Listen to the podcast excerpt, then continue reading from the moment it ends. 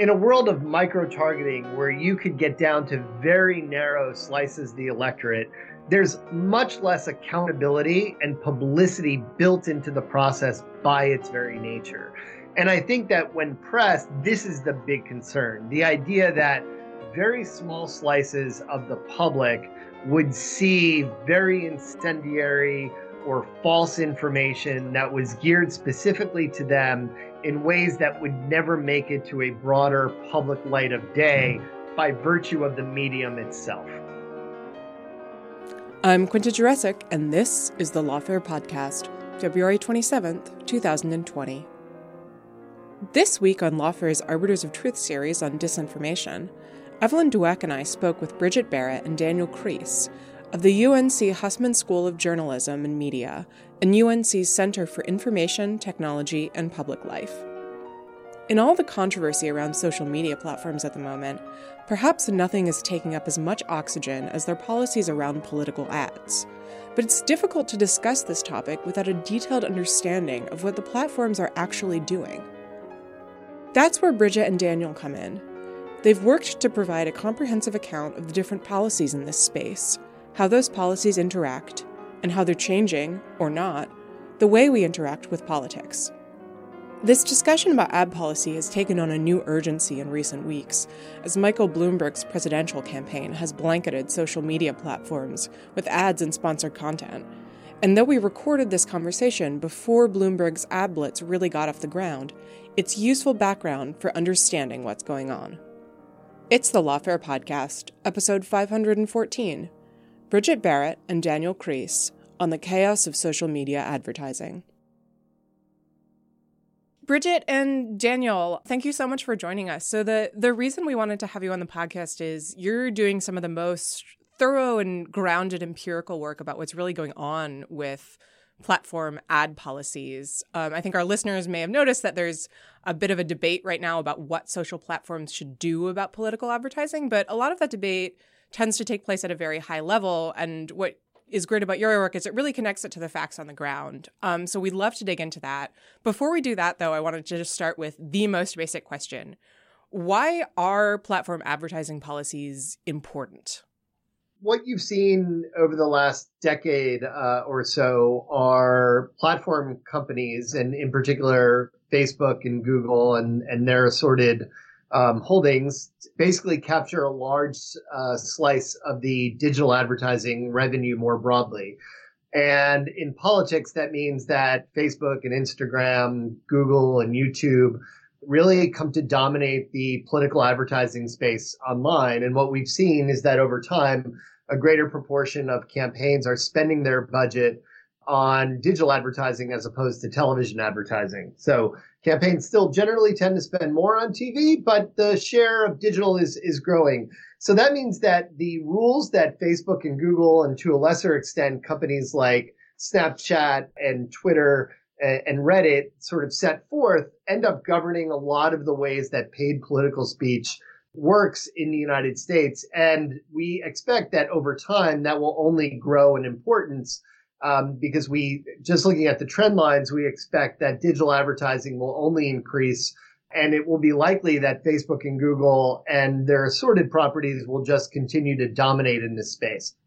Awesome. So, can you tell us a little bit about the um, platform political ad comparison project that you've been working on through the Center for Information Technology and Public Life at the University of North Carolina at Chapel Hill? What is that project and what led you to undertake it? Yeah, absolutely. So the platform comparison is kind of part of a bigger initiative to understand social media platforms' involvement in electoral politics and as well as government. So we've done a comparison of their policies as well as comparison of their basic targeting capabilities within the platforms and then a little bit of work on comparing the ad archives of Facebook, Google, and Twitter. Uh, for Twitter, that was before they banned political advertising. Uh, part of this is just getting a better view of what's actually possible on the ground and documenting the state of play.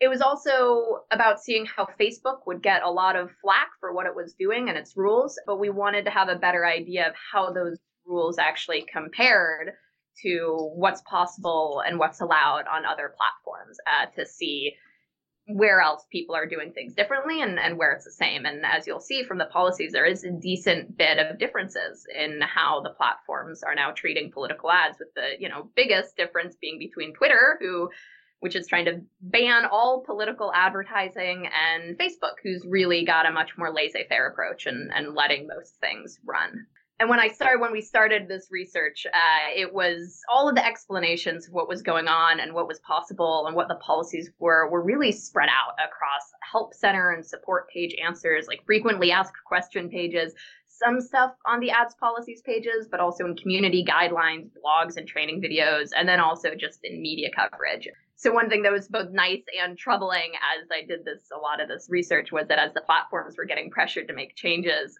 the information started con- to condense onto the policy pages, but we are also just seeing um, a lot of other information kind of become outdated rather quickly.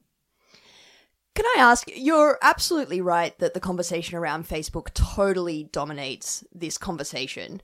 After having done the project, you noticed a lot of differences between the platforms. I mean, particularly Facebook and Twitter, but I mean, do you think that Facebook dominates because of those differences? I mean, particularly, I guess, against YouTube and Google, or is it more that they're particularly salient, or is it something to do with how much of the market share that they have, for example? It's definitely the market share. No, that's that's hundred percent correct. That they dominate the conversation because they are one of the most important players or the most important player. Um, between them and, and Google. It's right up there. And, and just to be clear, when we talk about Facebook, Facebook's advertising platform, uh, when you run through Facebook, you are in the same interface accessing Instagram ads. Uh, you're also accessing Messenger and Audience Network ads, Facebook's Audience Network, which is ads that appear on websites and apps outside of Facebook, but that are still accessed through that interface. Now, when I say that, I should also add that Facebook doesn't allow political ads on Audience Network or Messenger right now. So it is just Instagram and Facebook. And when we talk about Google, we're not just talking about YouTube, but we're talking about out of YouTube video that runs through Google's ad network, as well as a little like display ads and banner ads that you'll see on websites that you go on everywhere. Uh, those are often run through Google's network as well. So those are the definitely the two big players and encompass, you know, YouTube, Facebook, and Instagram, some of the largest social media platforms out there. Let me just add one thing to what Bridget said. So one of the things that we know from uh, a lot of the literature and political communication is that the audiences that are on platforms really matter to campaigns. And the thing that really sets Facebook apart um, which we know through studies of campaign strategies, interviews with practitioners, is that Facebook is the one platform that everyone is on. Um, so it's not just you know teenagers, but it's also their grandparents uh, who are on Facebook. It is uh, the central location uh, where most people receive political news and information, where they gather uh, to have political conversations, where they interact with journalism uh, in and around uh, elections um, where they share materials with their own social networks, et cetera. So it's kind of the master public forum that everyone is on, which explains why campaigns have seen it as such the central site uh, for running political ads because it's really where their audience is. Other platforms have more specialized audiences. So Twitter, for instance, is made up by hyper engaged political activists, by journalists, uh, by national media elites. So it reaches a, a, an influential, to be sure, slice of the electorate, but a much more narrow one than than on Facebook. YouTube uh, skews a little bit younger. Google search is really important, but also tends to cater to more people who are actively searching out uh, political information. So campaigns obviously find that as being appealing in terms of people they want to reach, but it's uh, used in different ways than Facebook is used. So you have to take into account audiences and how they're using these platforms in order to sort of discern uh, why these different platforms are differentially important for um, various campaigns. So, apart from those differences in in user bases and uh, usefulness to campaigns, what else were your major takeaways from the study?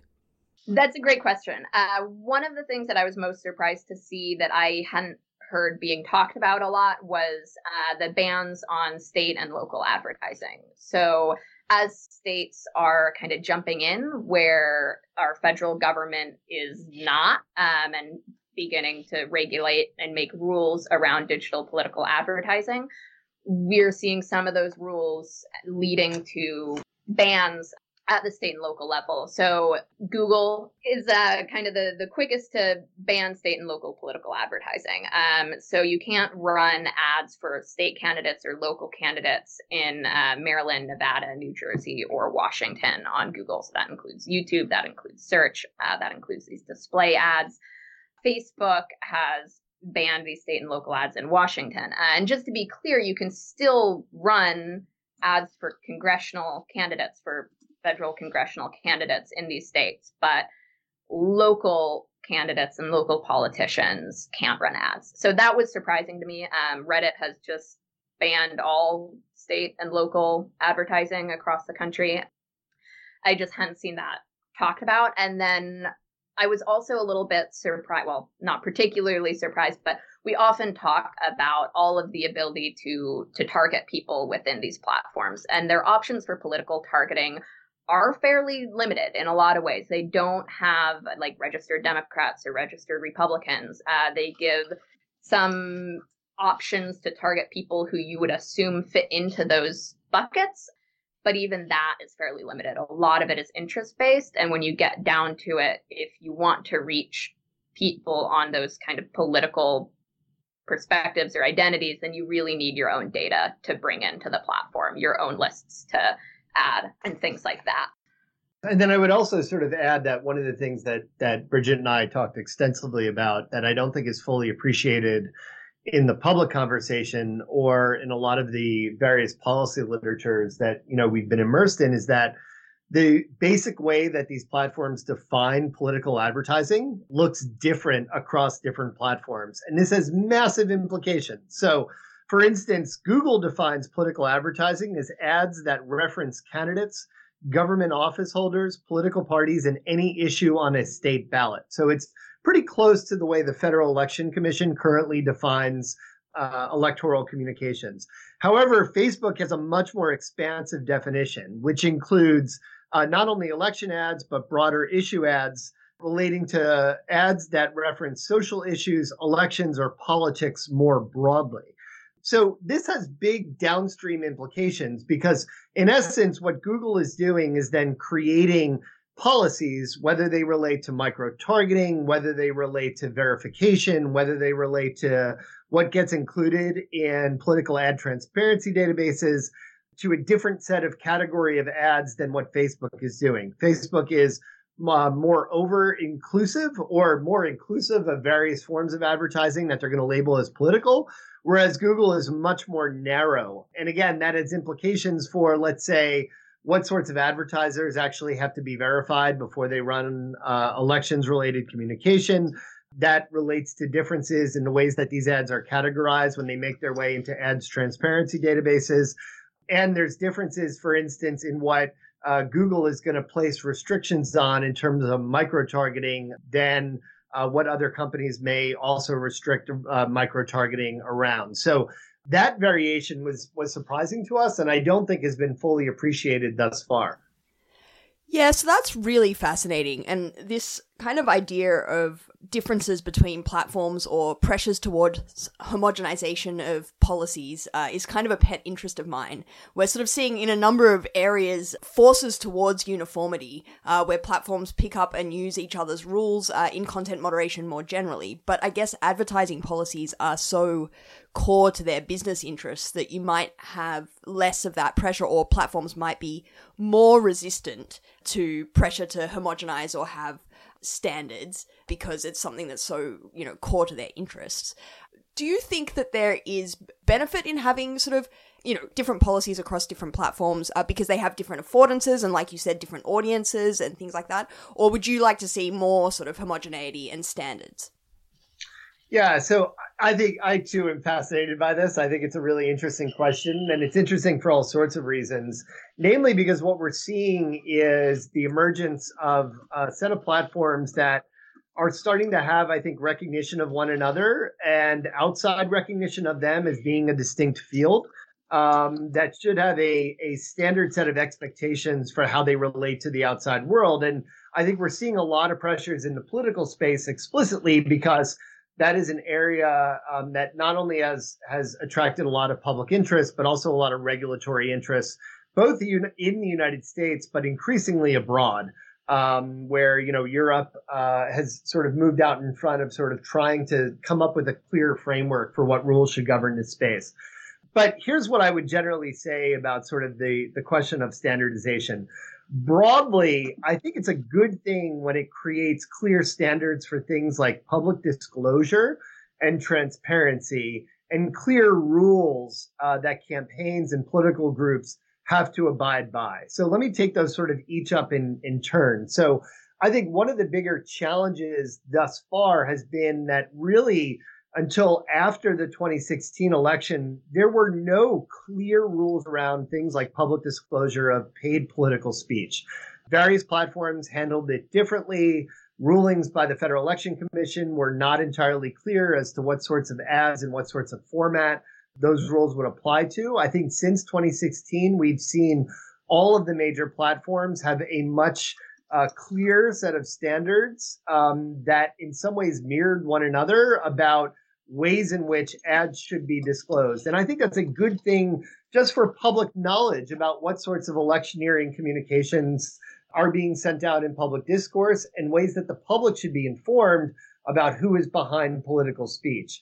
A second aspect where I think standardization has been good is that all the major platforms, Facebook, Google, uh, Twitter, have rolled out efforts around political ad transparency since the 2016 elections and one of the things I think that that has really done too is that it has shined the light onto political advertising strategies. It has shined the light onto the sorts of content and the sorts of appeals um, that political actors are making in the context of paid political speech.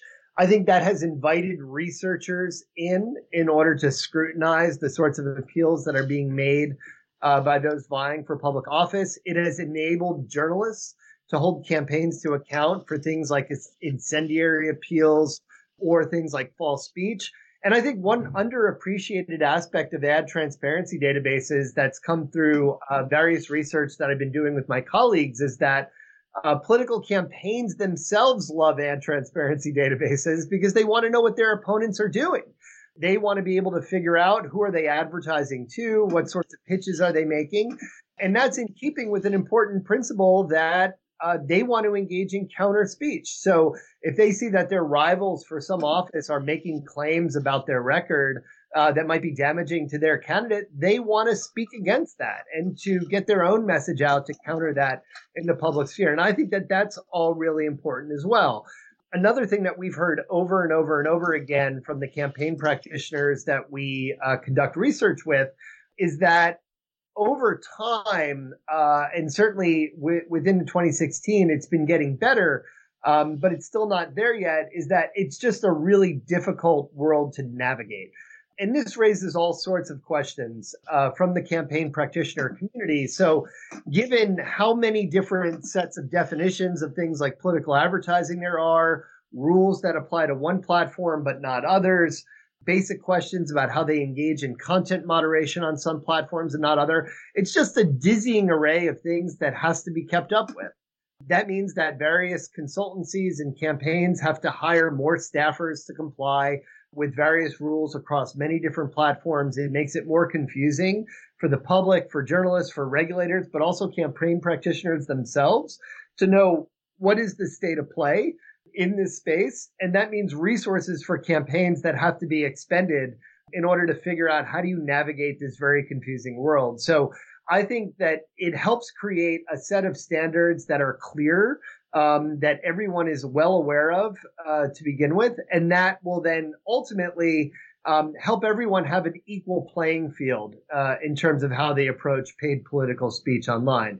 Now, I do think that the trade off, and this is something that you mentioned, right, is that given we have such a market diversity in advertising formats, and given that we have such a diversity in ways that members of the electorate can be uh, targeted and that campaigns can can appeal to, that might mean limiting some of that diversity and ultimately limiting some of the efficiencies that we see in digital advertising. But to me, uh, creating clear standards around things like disclosure, like verification, like transparency, and uh, rules across platforms when it comes to things like content moderation, when it comes to things like um, micro targeting, ultimately have more upsides than downsides when it comes to limiting uh, limiting that diversity. Where that balance gets struck, I think, has to be done in consultation with the various stakeholders um, that play a role in helping to shape platform policies. Not only the platforms themselves, but also regulatory agencies, campaigns themselves, and a political practitioner community, researchers and journalists, um, as well as other public stakeholders that should have an input into this process. So there's a, a lot there to to dig into, and I'd I'd love to push you more on this idea of transparency. So that that's a great description of what transparency can do and how the platforms can enable it. But why is it necessary in the first place? right? Like, uh, how did we get to this place where online advertising lacks this transparency or lacked it before these platforms put these structures into place? So, one of the things that really sets sets I think our project apart is that we're empirical social scientists. So we want to create a basic set of facts um, that will help inform public debate that will help inform uh, what campaign practitioners do, what regulatory agencies are discussing, and hopefully what platforms themselves do when they think about sort of what are the rules to best govern this space.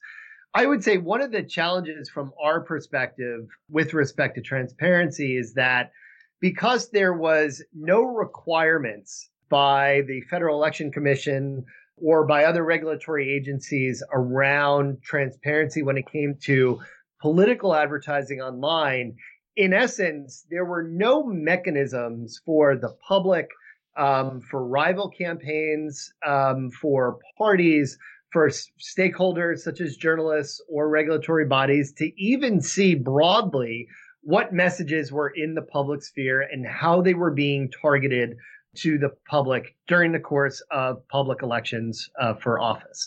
So, just to take an example, in 2016, for instance, we simply had no record whatsoever of what the Clinton campaign was putting out on uh, Facebook uh, in terms of paid political speech to target their supporters or people who might be Republicans uh, or people who might have certain issue concerns. The same with Donald Trump. After the election, a number of questions came out in terms of who was able to buy paid political speech. Uh, Young Mie Kim, my colleague at the University of Wisconsin, has done an exceptional array of work documenting how foreign agents purchased uh, political advertising uh, on Facebook during the 2016 election, none of which we have any record of because no political advertisements were being collected and made transparent to the public. At that point, nobody was being verified to run ads on those platforms. Um, they were all sort of in keeping with voluntary rules that advertisers were were forced to adhere to. Well, not forced to adhere to because they were able to buy political ads. So the challenge is that we really didn't know what set of messages were in the public sphere. There was no way of holding actors accountable for the sorts of speech uh, that they were engaging in, and the public had no way of knowing what ads were being targeted at them or on what basis, and what ads their neighbors, for instance, might have been seeing or people in other states might have been seeing in the course of a public election. So the fact of the matter that just simply from a research perspective, we just didn't know uh, what political advertisements existed.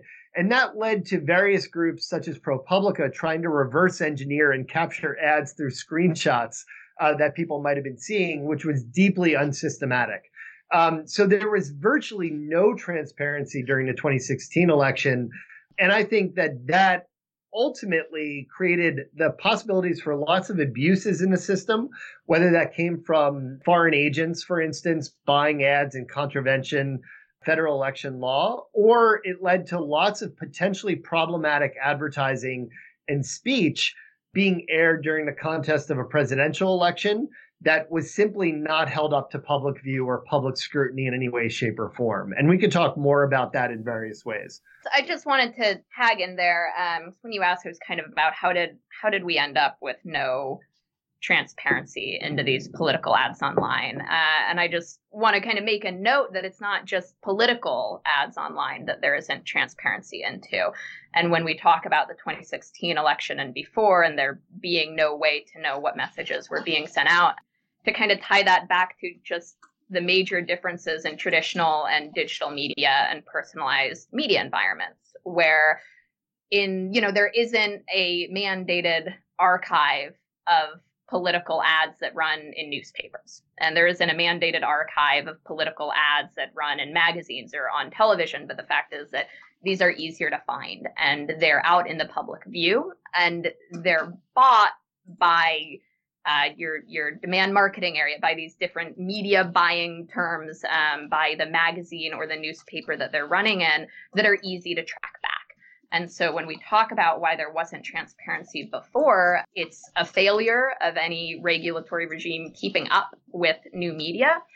Uh, and it's also not limited to political advertising. That when we talk about a lack of transparency, that's a lack of transparency within the entire digital media ecosystem. And you'll see Facebook now in their ad archive, and Twitter does this as well. They include political ads, but they also include ads running everywhere more generally. Um, and so just to recognize that this isn't limited to politics, that this is a, a greater problem within the industry. And I think to go off what Bridget just said, I think one of the big concerns that the research and activist community has had is that in other mediums like a newspaper or like on television advertising, messages that were in the public sphere was were de facto public, right? Many different people could see them in a world of micro targeting where you could get down to very narrow slices of the electorate, very narrow and small groups of people, there's much less accountability and publicity built into the process by its very nature. And I think that when pressed, this is the big concern the idea that very small slices of the public would see very incendiary or false information that was geared specifically to them in ways that would never make it to a broader public light of day by virtue of the medium itself. So, can I push you on transparency from the other direction, which is that I can accept that it's really important, but how effective is it going to be at fixing a lot of these problems? So, you talked about sort of enabling counter speech. So if someone's micro targeted with one message, another campaign will be able to see that and target them with an, with another message as, as counter speech. But you hear a lot from reporters and things that these transparency tools are really difficult to use, and also the volume of the amount of ads that are being run means that you know it could be more than a full time job just to keep track of what's going on.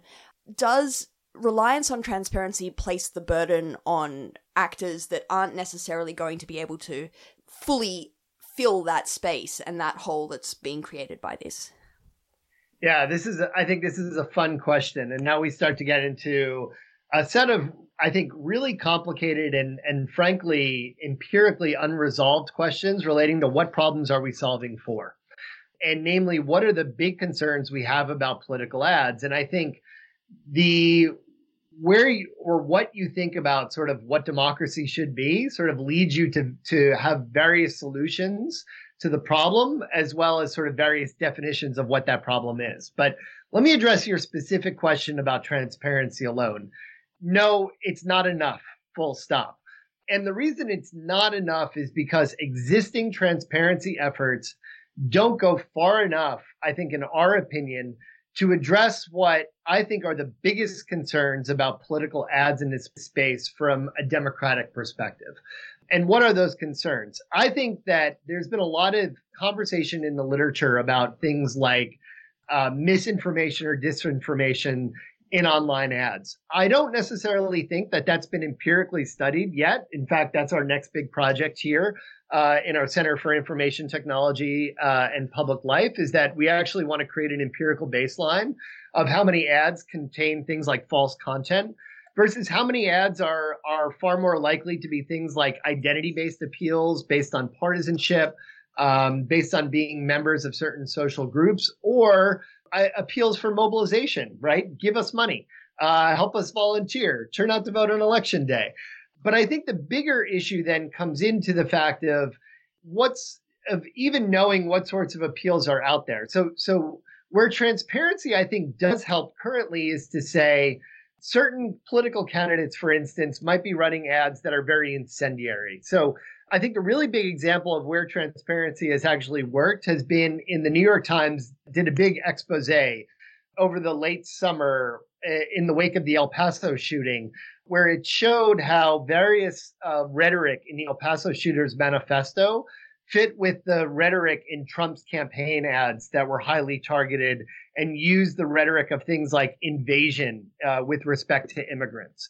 Now, ad transparency databases worked really well there because what it did is held up the Trump campaign's rhetoric in their campaign advertising up to public scrutiny and said, this is a problem. Using incendiary rhetoric to a uh, directed presumably at people um, who had the most negative views on on immigration in ways, uh, in essence, was um, had the potential to create the capacity for people to take action um, that might lead to things like violence uh, against immigrants, and that was dangerous. Now, I think there's a couple limitations, however, that comes with transparency. First of all, in existing ad transparency databases, we don't have a really good sense of who's actually being targeted or who's being shown ads. So the information, the data that that all the platforms make available in terms of who's seen ads does not correspond to actual targeting data. It actually corresponds to the categories of data that Facebook and Google want to make public about who saw ads. So, for instance, to use the Trump invasion campaign, it could be that that the Trump team had a list of let's say people with the most extreme views on immigration that they used various sources of data to put together and then ran ads using a custom audience targeted to those individuals.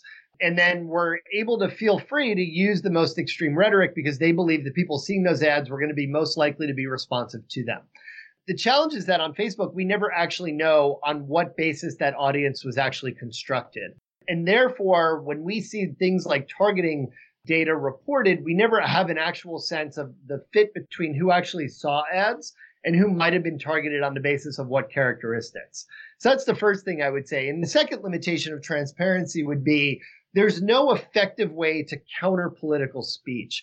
Um, and this goes with targeting, that even if targeting data were made available, you wouldn't likely be able to purchase the same audience and show an ad to that exact same audience based on the way that Facebook's algorithms work when it comes to who actually gets an ad displayed to them.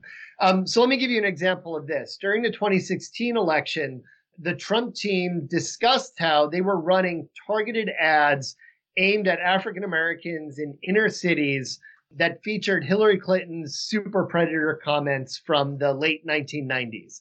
And the intent of those ads was to make it less likely for African Americans to turn out to vote by basically running a classic negative advertising campaign that said Hillary Clinton is not going to support you if she takes office. Therefore, you shouldn't be excited about voting for her. And the idea was that you would make uh, your opponents, uh, one of your uh, core bases of an opponent, uh, less excited about turning out. Now, this is time honored negative campaigning, but in a world of television ads, you would be able to see that that ad is running, purchase ads during the same time on the same channels, and be guaranteed to reach roughly the same audience. In a micro targeting world, there's no way you can engage in effective counter speech against the same audience. Um, but one of the things that Hillary Clinton would have wanted to do, presumably in 2016, was to purchase that same audience and say, we want to run an ad talking about how amazing we are for the African American community in order to get them excited about voting for Hillary Clinton. But the problem with digital advertising is that there's no effective ways of doing this. And, that, and that's why we really call for counter speech and to be able to run ads to the same universes of voters that are being targeted by a political candidate. And that's why transparency alone doesn't go far enough. That's why you should be able to purchase the same audience as a rival campaign for the same audience in order to uh, rebut basically the claims of a rival or engage in effective counter speech to counter whatever message is coming from a rival. I mean, that's a great description of of what micro targeting is and and does. And I think it's interesting in part because there's been a lot of hate for micro targeting recently. I think in part perhaps because of impressions that it can do more than it actually does. Uh, for example, in the, the Cambridge Analytica scandal, where it seems like a lot of what the company may have been selling and promising this amazing micro targeting may well have been have been snake oil. Um, but so against that backdrop, it sounds like you actually you don't hate micro targeting. um, so do you think that there there are benefits that should be maintained or should it just be banned outright as some people have asked or perhaps banned in certain areas, right? There have been some suggestions perhaps it should be banned in the context of political ads. Yeah, that's a that's a great question. Um, I think right when we talk about micro targeting, we often talk about it as, or people tend to talk about it as as being perfectly effective, reaching exactly who you meant to reach, uh, having the effect that you intended, and all of those effects being bad and destroying democracy.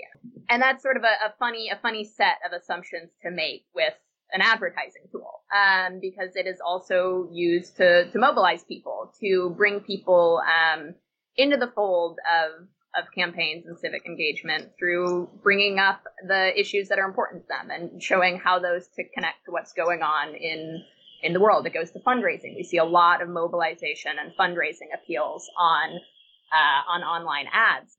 So when it comes to the idea of, of, how do you how do you deal with it? Do you get rid of it entirely? Um, so Google has taken some of the largest restrictions to micro targeting in political advertising. Uh, they are no longer allowing political advertisers to use list matching. So that's when you have a list of email addresses or phone numbers to upload that and then target those people. Um, so that's often people who've signed up to maybe donated to you or suggested they're interested in and reaching those people online. It can also be purchasing email lists from other players and uploading that.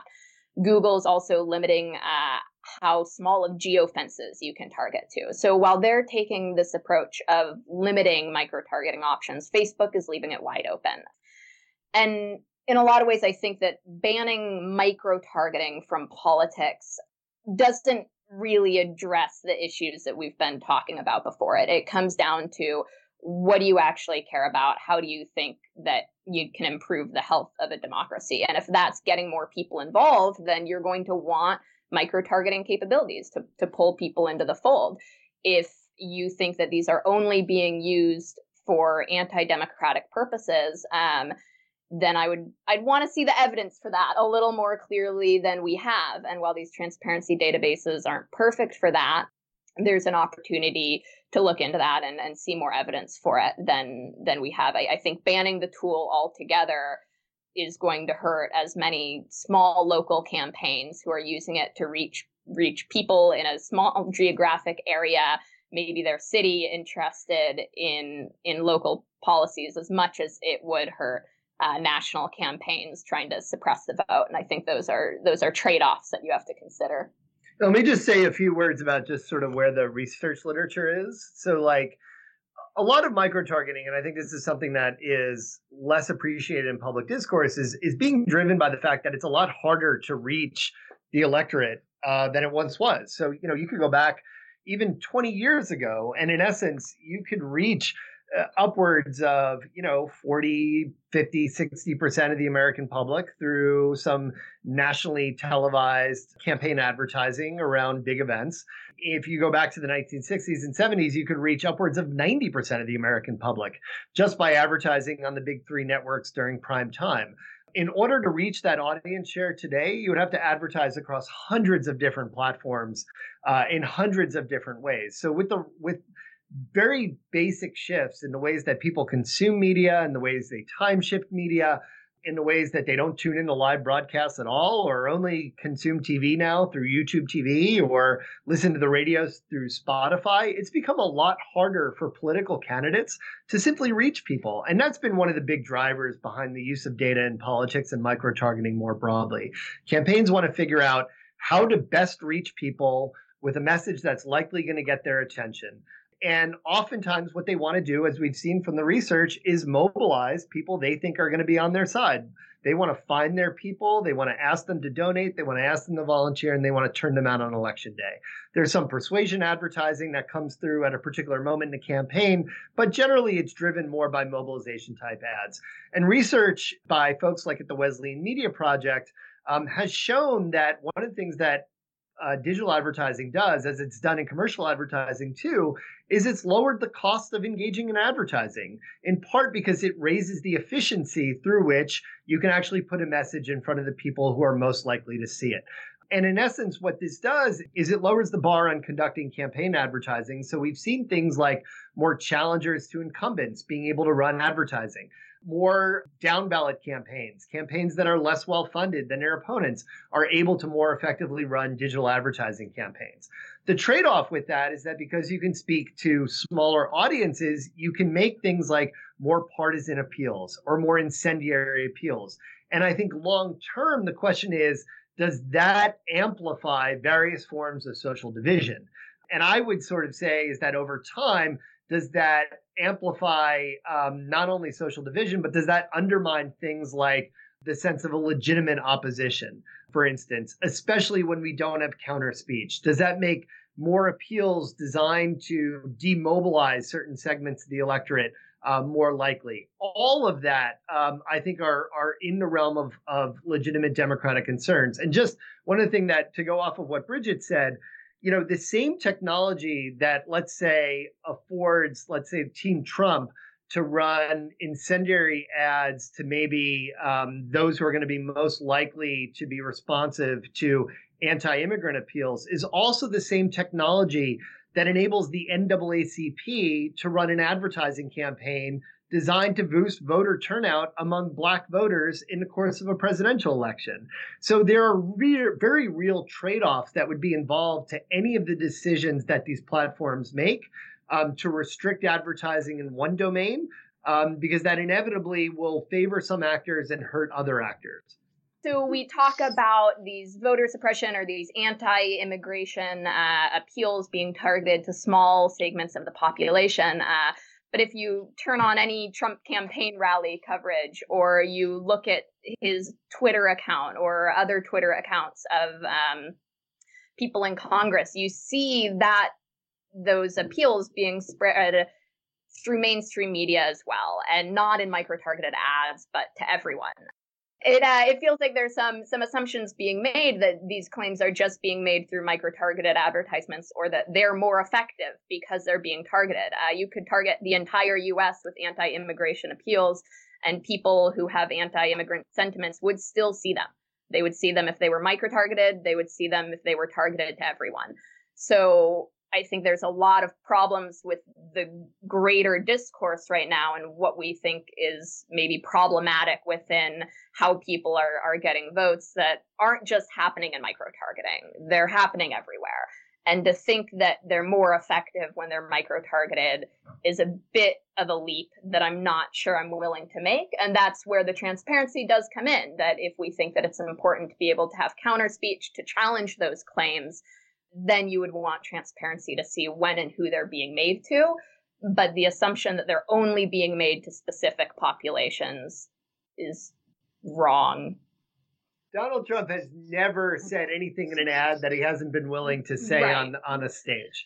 And I think that's the fundamental reality. I think people have focused on what the platforms are doing because it's a potentially solvable problem, um, particularly if you have certain ideological views.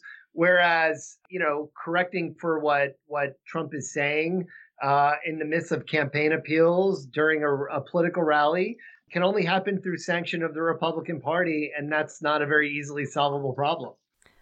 So that's all uh, extremely useful. It strikes me in this conversation talking about platform policies that we might be giving the false impression that platform policies are static, um, which leads into another really important piece of research that you have done. Could you maybe um, unpack for us the notion of platform transience, which you've labeled and, and written about, and, and what, why it's important? Yeah, absolutely. Uh, so I think that this is an idea that is going to resonate with anyone who has tried to use a platform for research or for their business or trying to study it. Uh, we see it a lot in um, the political communication, and other academic research talking about validity or generalizability. And so what this paper was about was kind of taking this recognition that the platforms change rapidly. They change their policies and they change also their their capabilities, what you can do with them, uh, quite often. And a lot of people have talked about this, and what we wanted to do was kind of blow it out beyond it makes research hard, or it makes running a business hard, or it makes studying something hard and really looking at okay but what does it mean more generally and then particularly around elections?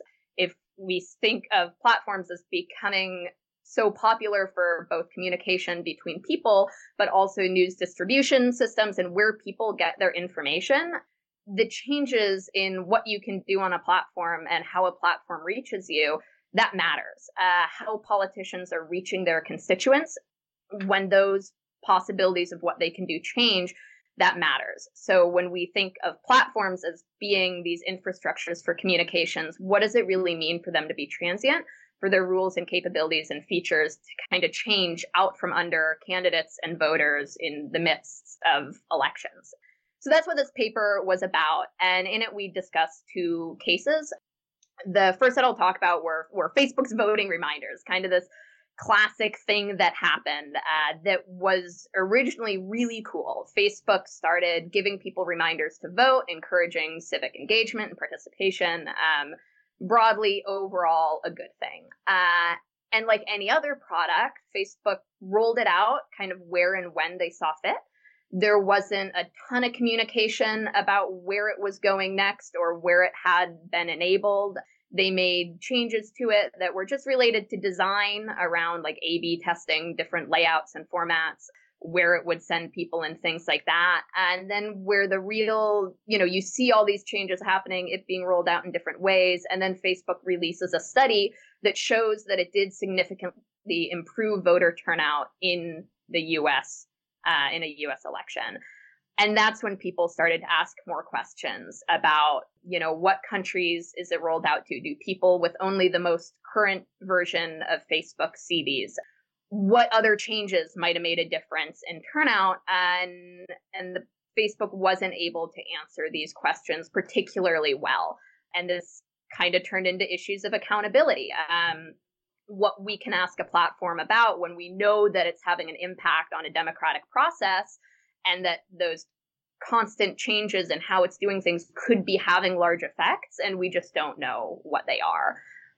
And then a second case we talk about is the ad targeting capabilities within Facebook, particularly for political advertisers.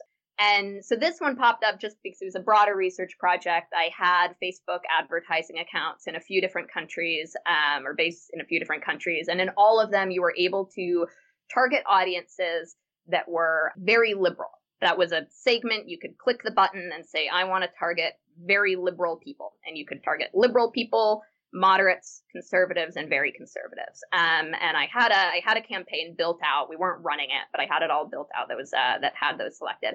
And the next time I logged in, I just got a notification in Facebook Ad Manager saying um, these are being retired. We're taking them away for our research, it was interesting. It was more interesting imagining being a political advertiser, maybe going into your election and seeing that one of the primary ways that you were targeting your voters or your constituents uh, maybe being retired, that it was was disappearing. and that raised issues of electoral fairness of who knew about this change before it happened. How were people going to be able to deal with it if you don't have access to uh, voter file data or an email list to upload in instead then what do you do when this disappears? So, this idea of platform transience is about acknowledging that the changes in the features and the policies, not just the features and the policies, but the changes in them themselves, impact the ability of stakeholders to hold platforms accountable. They raise significant issues around electoral fairness. And they also, in some ways, increase the potential for unequal and particularly unintended unequal political information environments that folks might end up having to target people who they don't want to with their ads uh, because the options that they intended to use aren't there anymore. Or that you have some people seeing these voting reminders um, in one country who a different group will see them in another. If you don't log on that day, you don't see it at all. And I mean, I think that, and the fact that, like, as as Bridget highlights, there was there was no public justification for the change. There was no real transparency for the change, and as with any change in the middle of an election, it raises fundamental questions of electoral fairness. Does it benefit some actors to the exclusion of others? If we want a world where everyone competes knowing the rules of the game and the rules of the game are not tilted in one direction or another when it comes to a campaign or another political actor, these changes that are ongoing, that are not disclosed, that are very rarely justified uh, or made public, raise fundamental issues with respect to the basic fairness of elections. So, so with all that on the table, um, what are the both of you watching most closely in the lead up to the 2020 election? So, we think all the major changes with respect to the platforms heading into this presidential cycle are likely done. I think we went through an extraordinary period of change over the last few months of 2019. Um, my sense is that things are probably set for now, uh, heading into the the presidential, barring something unforeseen, and there's always the possibility for something unforeseen uh, happening. But I suspect what you'll see is that after the 2020 elections, uh, the major platforms will sit down, will evaluate, will engage in some uh, taking stock as to what worked and what didn't work, and try to come up with sort of what should be the rules going forward and, and where do they need to change.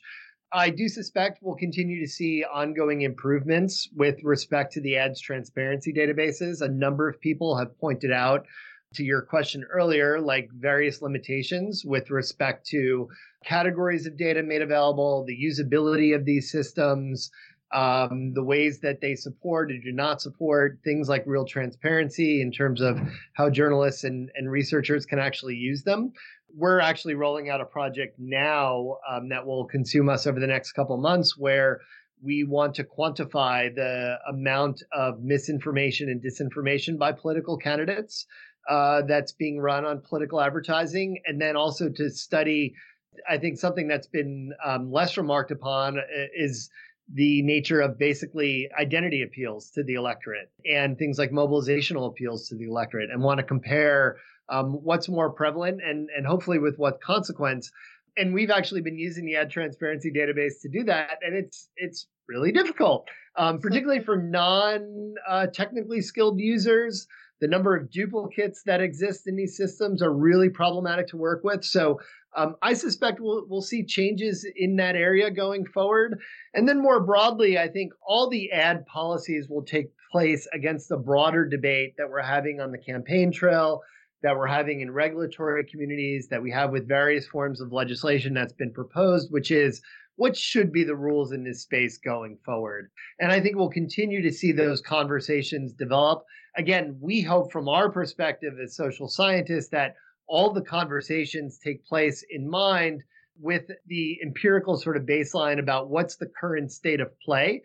And we certainly hope that platforms will be much better about being clear about what their policies and procedures actually are and that they will be much more public facing in terms of simply saying here's the current state of play with respect to how we define political advertising and in terms of the sorts of categories of information that that we require to be made transparent to the public in terms of the restrictions we have on things like targeted advertising and the like because we do put political speech in a different category than commercial speech um, because it is different selling a president than selling coke and there should be a, I think, a clear set of rules that are made available to the public and a clear set of expectations uh, that we have for how platforms should govern themselves in this space. All right. Well, let's leave it there. Thanks, both of you, for coming on. You've been listening to Arbiters of Truth, the Lawfare Podcast's mini series on disinformation. You can find past episodes in the Lawfare Podcast feed, and we'll be back with another episode next Thursday. The Lawfare podcast is produced in cooperation with the Brookings Institution. Thanks this week to Bridget Barrett and Daniel Kreiss. Our music is performed by Sophia Yan. Our audio engineer is Jacob Schulz, and our producer is Jen Patja Howell. Please rate and review the Lawfare podcast in the podcasting app of your choice. And as always, thanks for listening.